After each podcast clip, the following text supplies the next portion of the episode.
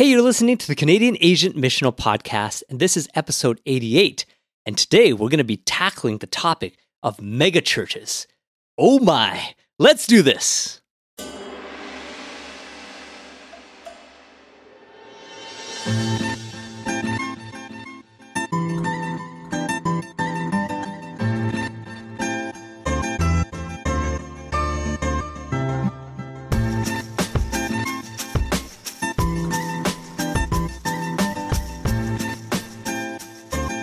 All right. Thank you guys so much for joining in on this conversation. This is a big topic, no pun intended, mega church, because you guys really like those puns. I know, I know.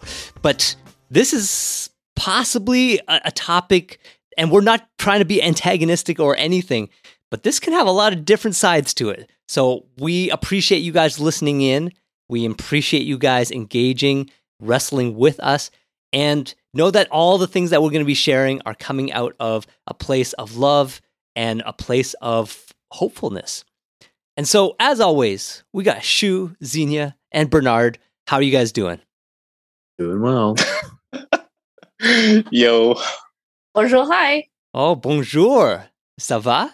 We are truly Canadian now as the Canadian Asian Missional Podcast, now that we have some French. We had a uh, Reese on before, right? Reese, yes, Reese, that's true. Montreal connections. Reese, we love you. We know you're listening. so, we're talking about the topic of mega churches, and it is something that we do see, something that a couple of us are a part of to a certain degree or not. And it is also a phenomenon in terms of we see churches get to this size and operate in this way. And so, yeah, this is something that is part of our culture now. And we see some churches grow very quickly, some over time, but to get to a number where they would maybe label as a mega church. And so maybe maybe a first question for us is how would we even describe a, a mega church? And I think it's easy for us just to say, is it when it reaches a certain number? But I think it's more than that. I think it has to kind of, you know, it has to kind of be a descriptor that that that is is showing something or or or describing something that is a shift in terms of being one type of church into being a different type of church. So, what would you guys say? How would you, when you hear megachurch, what's the first thing that comes to your mind, and how would you describe it? Okay, for context though, I do I do want to talk about the numbers a little bit. So, my Korean and American friends will often say to, to me, "No, no, no, you don't understand what megachurch is. Canadians don't have megachurches." And it's true because our megachurches are really quite small because our population is smaller. So, uh, for context, the average Canadian church is about 180 people.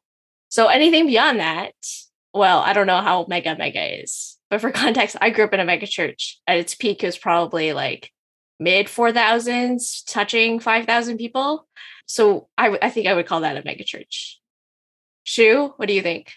yeah, like the Canadian, that's not Canadian megachurch, and the American megachurch is even way larger than that. Like in tens of thousands, I think is is where that that's what that starts hitting the mark. But of course, we know like in Korea and other, you know, other churches internationally, there's megachurches that are like hundreds of thousands, if not whatever that kind of thing. So, but yeah, at least in Canada, it that that is the number. You know, it is the Meg, a good but very bad Jason Statham movie. The Meg. So okay. Eh. after no one no one's watched that movie. Anyways, so we're saying average church 180, which I, I even feel like that number is high.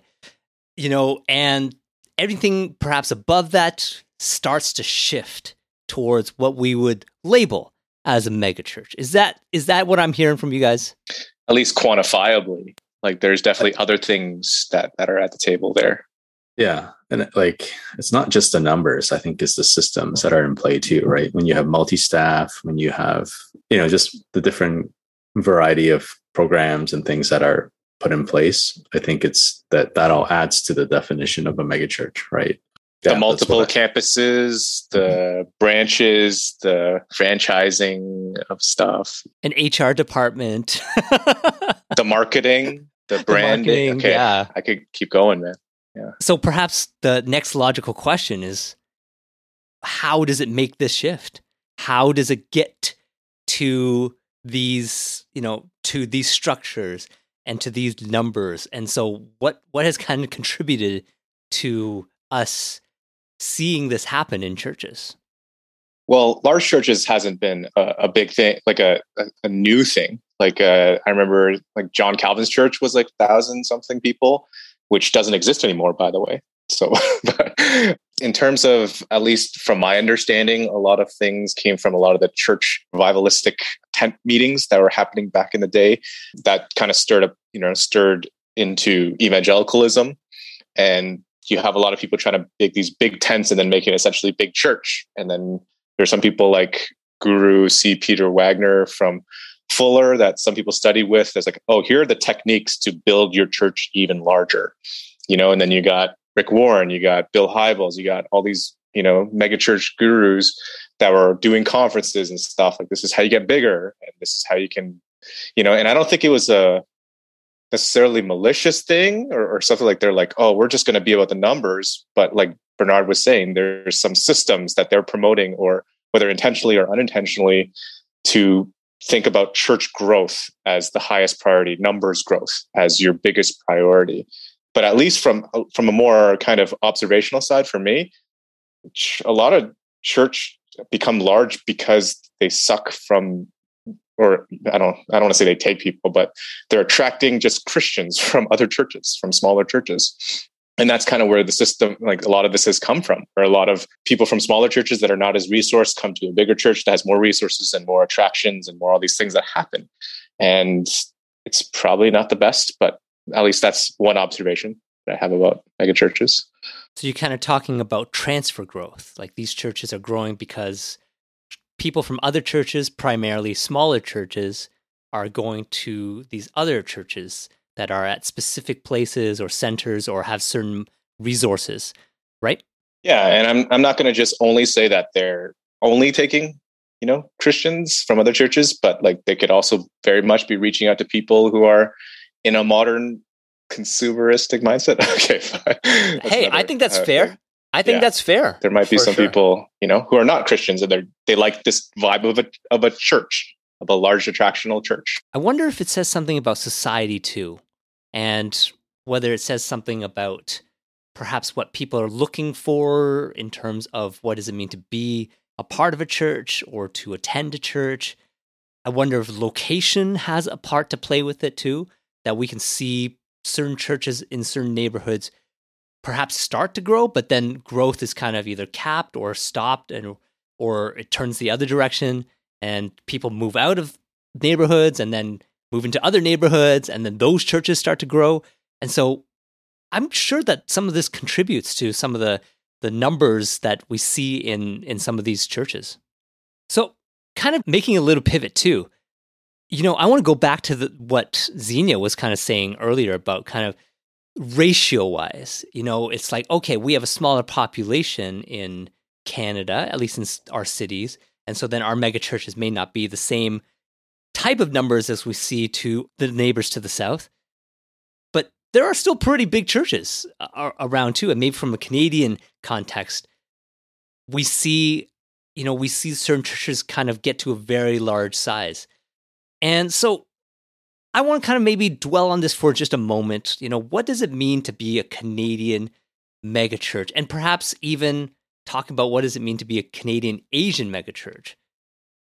I wonder if like the Canadian Asian mentality is that that is what we want to be a megachurch like multi-staff multi-location this giant sanctuary of like 1800 people 2000 people uh, like that is the mecca of of our our Asian churches. but what's underneath that? I want to ask what's underneath that. Why do they see that as that's what we want? I think there's a lot lot of American Christianity that have shaped our ideological understanding of what church should be. You know how we practice church you know like we we sometimes joke like you know we always try to be saddleback because that's a cool that's a cool and new thing right? And there, there's a lot of that. And it's not like just all negative but it's the reality that like like i think a lot of asian churches are impacted by american christianity. And so if american christianity is had had uh, i'm not saying that i think it's the same now although that's still a prevalent voice then that is still the continuation of a trend uh, of a particular generation.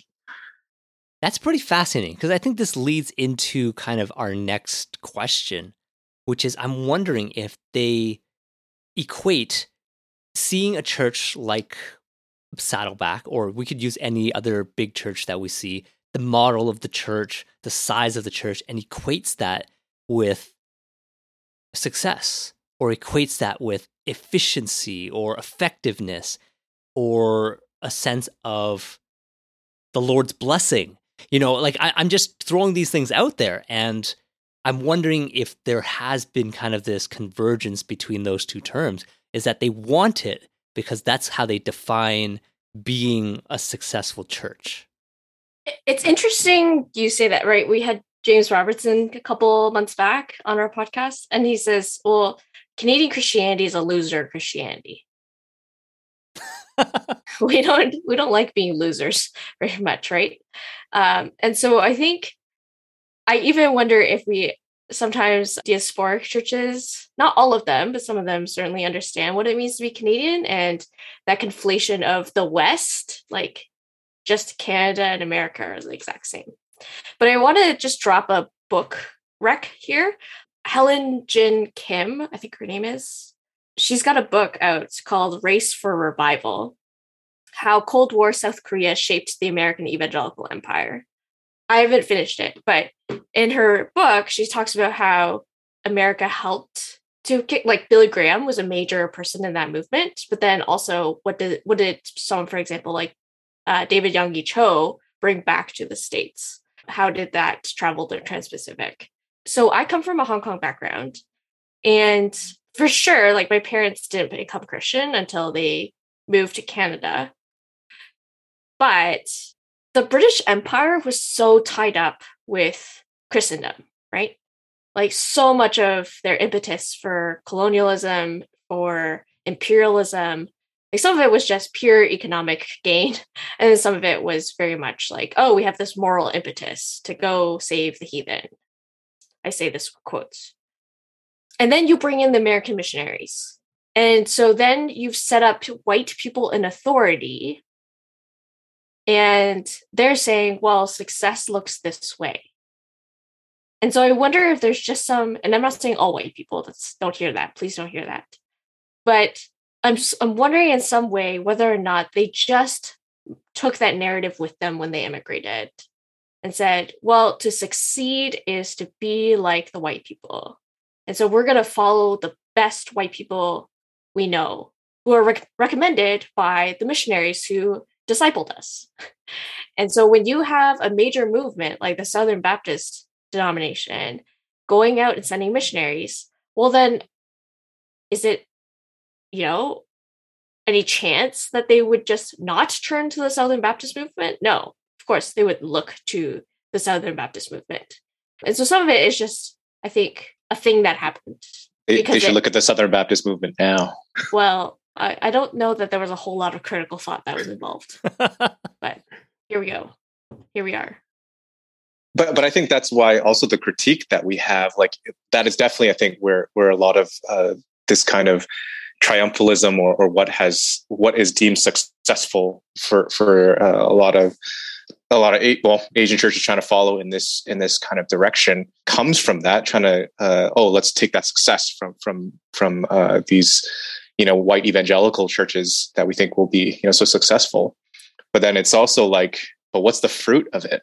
And i think that's the question that we're trying to we're trying to get deeper into i think in our conversations here that it's just like this is definitely hasn't been you know great fruit that's come out of how do you build this sucker as big as possible you know and if anything it, it, it gets like great that and i've i'm and that's you know why i'm still where i'm at my context it's not that you know people are still coming to know jesus we're still trying our best in, in various ways. At least there's ways that people are submitting to one another, and we're trying to move forward on that. But the problem is, like a lot of times, the bigger you are, and you try to get everyone through only one system, but have no contextualization, no working things on the ground level, you kind of, yeah, you, you have such a large detachment from leadership to where people are at. So you might try to bring everyone through one system, but you don't know where a lot of people are coming from, coming through, you know, that are joining your your church context. So, you know, and not to mention if you have a church with multi contexts, like how are you going to deal with that? So yeah, that's I, I do think that we need to think through more and more. Like it's like okay, this was almost a great experiment, but like, is that what we're shooting for? Trying to build churches or a certain organization as big as possible. But yeah, that's just a thought about that.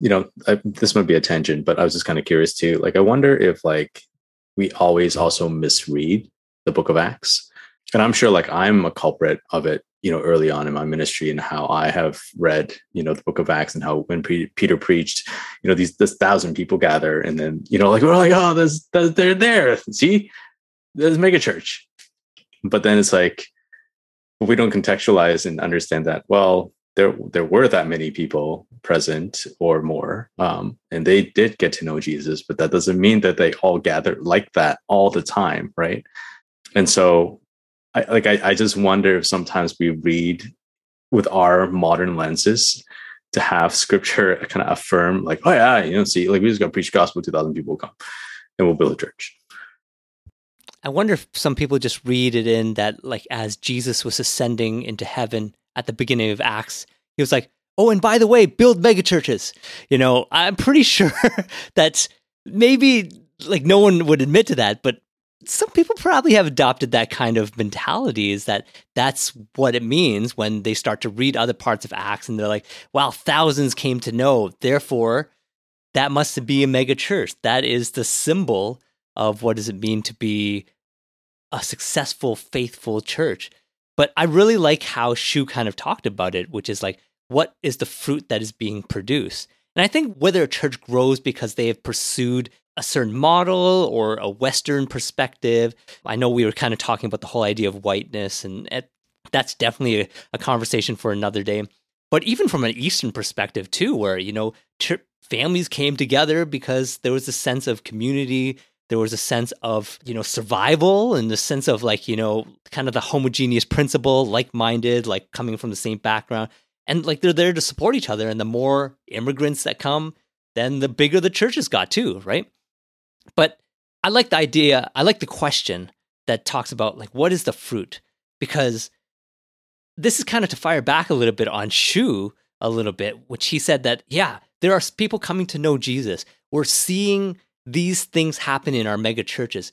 But then when they see that happen, or then when they see that look, look at all the people that are coming and the good things that are happening, it actually holds them back or prevents them from putting in the hard work of contextualization or what does it mean to be on mission or what does it mean to you know go deeper into following jesus in these other aspects of following jesus because we see it. We see it all. But that happens in smaller churches too. There you go.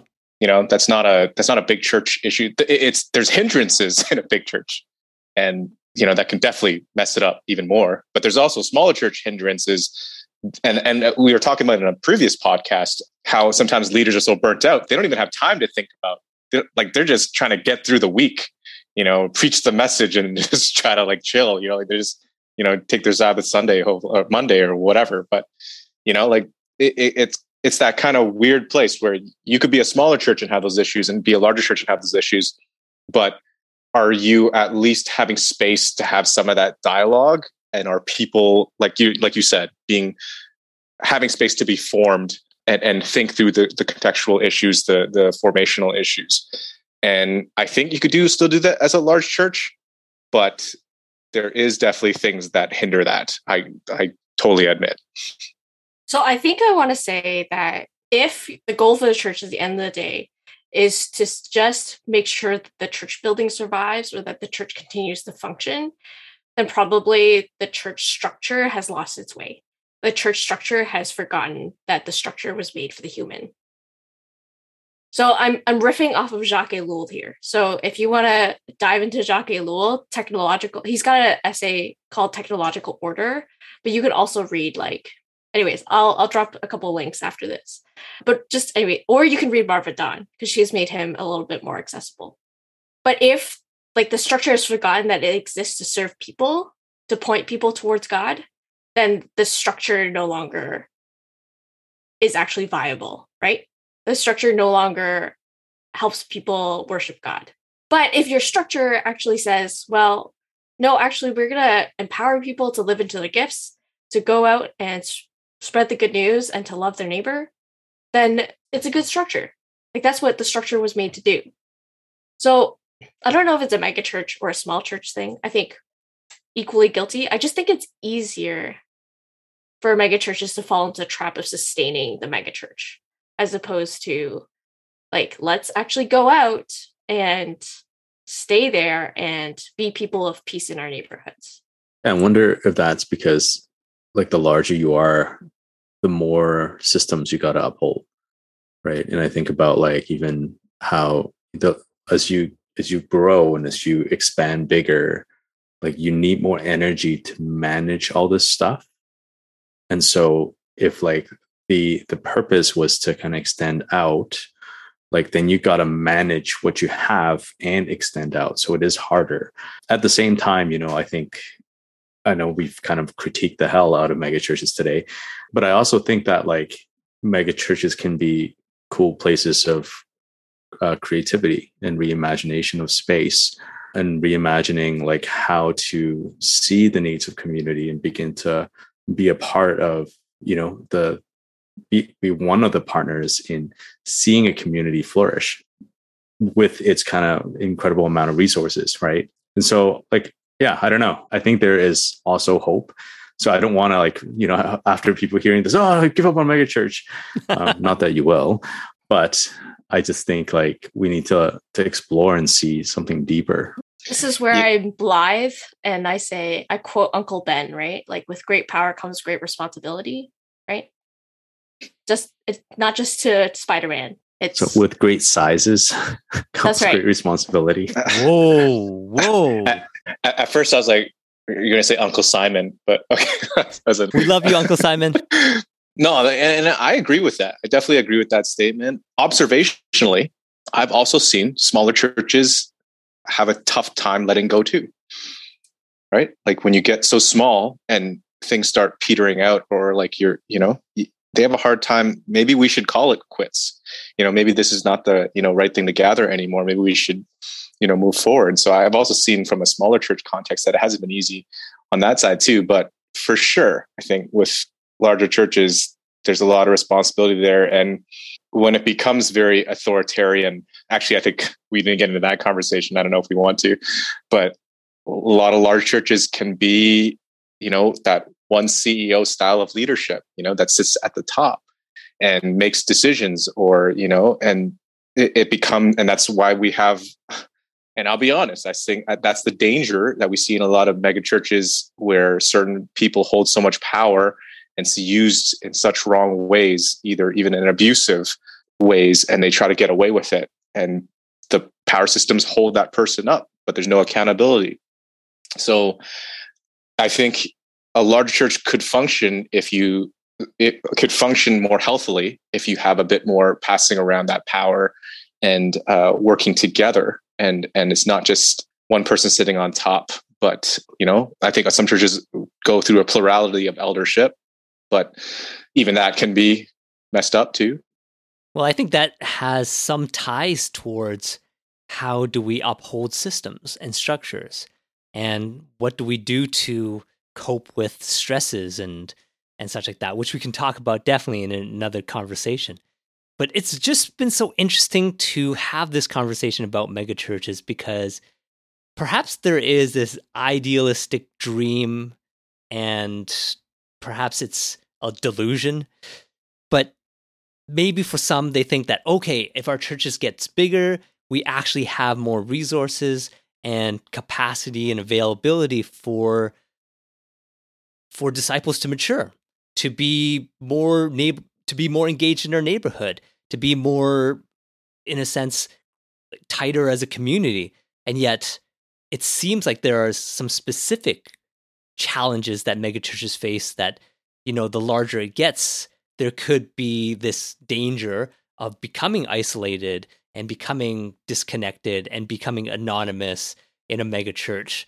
And the dangers of also trying to invest all of our time and effort to uphold the systems and structures that then it takes up all our bandwidth that we can't actually do the things that we feel we should be doing or we feel called to do and what does that mean? And so it's almost this kind of you know catch 22 that we feel like okay if we can only get to the size we can do more but then getting to that size means that we have more to maintain and more to to keep going that prevents us from doing the things that we want to. Like even from the relational standpoint that hearing from many who attend megachurches how easy it is to be part of a megachurch, but to also feel like you're alone, that you can't actually build, you know, these deeper relationships.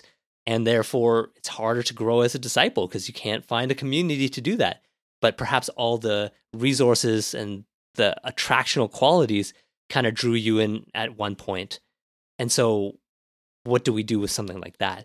And I think that's why it's perhaps go always goes back to the posture, the intentionality, and it's not whether a mega church or a smaller church is better or worse, but rather, you know, how are we living in a way that, you know, is is is is is glorifying God and and being discerning about what the spirit is is asking us to be and to do. So I won't disagree with you, John, but I will say the megachurch is harder. Oh, specific challenges. Yeah. Right. So like to create community, to be discipled, to remember not to just be like a utilitarian cog in the system or the machine, right? It's just harder in a megachurch because of the way that the systems are set up and the complex needs and the systems management. And you, I think we don't talk about this enough because it's a dirty word, but any place where there's gatherings of people, there are politics and so would like just relationally, how do you manage however many people when we know that someone's capacity for you know a gathering of people is maybe 100 people right? Like you can only have a certain amount of limitation you have limitations in respect to how many people you can relate with. So it's not worse necessarily though maybe i privately disagree but it certainly is harder. So maybe we'll just end off this conversation with perhaps each of us talking about like just sharing very briefly, you know, what then for the megachurch? Where should the megachurch go?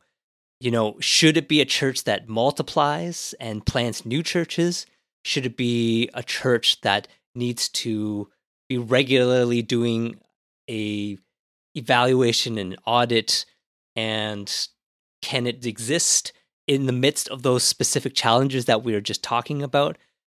What do you guys think? Does, does do you think that it needs to to lean in a certain direction without being prescriptive, but to be exploring other possibilities of moving forward? Well, I think for those who know me, probably some of the listeners might know who I am, but like like part of why even I I was pushing a lot of my church was to decentralize for the sake of uh, becoming more on the ground level to be encouraging those who live around your area to actually be salt and light in your area which will require not just going to church on your large church on sunday but to have to be a community that learns to love one another be a community that learns to love your neighbors and know what's going on. And I'm, I don't think we got it all together, but for me, it was like that's the natural step to be, you know, extending that presence of Christ. So if you just keep doing that for yourself in your large church context and just go to a fellowship or small group, and then that's your your faith, you know, that's your Christian walk. Like, wait, you're missing this, and you know, whole point of our podcast, living this out, this mission that God sends us out. So you know, I think at least Rick Warren, I'll give him some credit in that he wants to send out. He was like building up people to send them out, whatever language he wants to use. But, you know, like I do hope that we send people out and not just try to, you know, grab power and then try to just have nice little versions of those churches. But to be honest, that's what some denominations are. So at least the the at least the next step hope, and not to say this is like a big hope, but I think a lot of large churches should be sending out churches and allowing them and not to give them autonomy that the Holy Spirit will work within that community locally. So it's like you want you might not be able to immediately be autonomous, but at least you can build towards that and you know build a community that's being formational, that's being discipled to follow Christ in, in that place. So that's my hope, at least in a larger church. But you know, maybe it's a pipe dream. I don't know. One of you guys can rip on me after. I'm going to add to that and say that large churches also have a responsibility to know where they are in the political fabric of their city. So you just have to know that you have an outsized influence on the school board. You have an outsized influence on the town or city council. What you say has influence, whether you say it in your own native tongue or in English. You have a responsibility to steward the power that you've been given.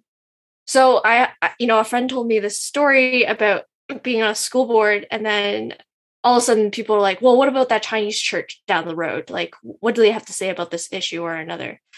And then the Chinese church, like, basically said, we don't get involved in those things. Well, I'm sorry, you're already involved. You're not apolitical. You're actually part of the fabric of the city. And to bear good witness to the gospel means being a good neighbor as a church entity um, and not just as individual members of the church.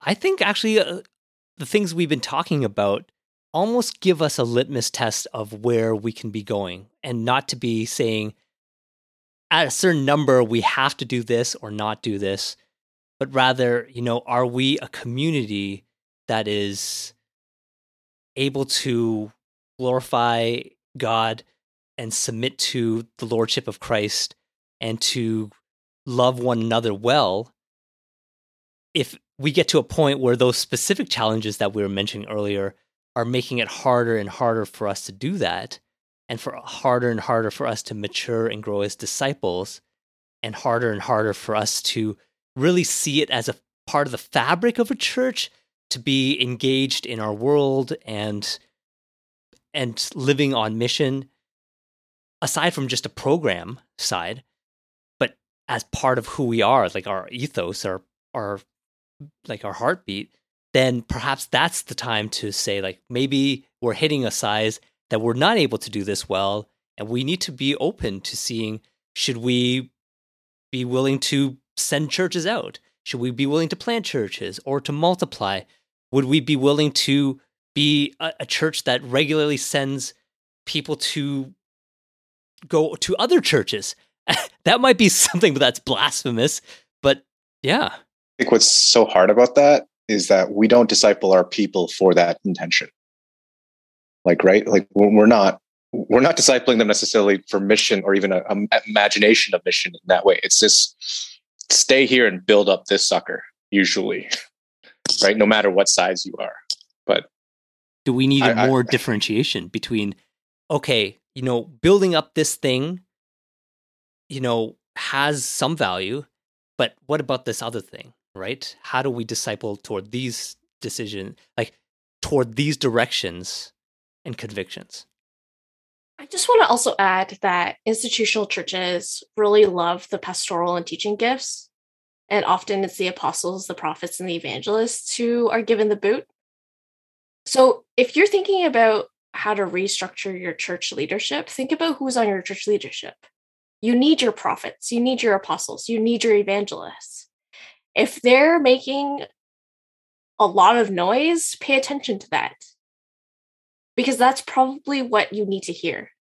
Now, then you'll say, well, you know, they're just not discipled enough. Like maybe they're just they're just immature Christians. Okay, that's fine. But even God can speak through a donkey, right? Like oh. it's not really about what you think is a mature Christian. I think that everything, everybody has something to bring to the table. And if you've got an immature prophet, your your responsibility isn't to say, no, no, calm down, child. Like just be quiet. It's, oh, I see these giftings in you. Can we talk about them? Can we explore them? What are you seeing at my church, at our church, that needs to change and why? Like what do we can we discern in the spirit together? So that's because I, you know, I have all these apostles, evangelists, and prophets, and I have no pastors. So, like, if you would like to send some pa- people with pastoral gifts my way, I'd be deeply grateful. I'm just, I'm just saying. That's so good. That's so good. And I think that breaks the mold too, to also have us reevaluate what are we describing as success? Because I think there is that part of it too, where when we see that, okay, people are going to churches when they say, oh, I love the preaching, you know, or I feel cared for, those are only highlighting and elevating two of those gifts. But we don't have a way for us to say, like, how do we, you know, really welcome all the gifts and how are all the gifts important for us to play a part in our church when people say, like, oh, okay, like those gifts are not bringing in the people Therefore, do we lean into those gifts? And this kind of goes back to our full conversation today. And that's tough. I think that's tough. It's humbling for us to admit that, like, oh, we haven't done that well. Right. And perhaps we need better way to do it. Man, this conversation, it's been crazy and it's been mega. Once again, more puns. And so we we just want to hear what you guys think as our listeners. We would value your feedback do you agree? Disagree? Do you have something to add? Let us know. There's a whole bunch of ways to get in touch with us, but please join this conversation. You can find us on Facebook, Instagram, or Twitter, or you can email us at contact.campodcast at gmail.com. That's contact.campodcast at gmail.com. We'd love to hear from you. If you haven't done so already, please remember to rate, review, and subscribe to our podcast. That way, you'll always be caught up with what's been happening with this conversation. Also, share it with others too who you think might be interested or might find it helpful as well. Once again, you've been listening to the Canadian Asian Missional Podcast, and we hope you'll join us on this journey. See you next time.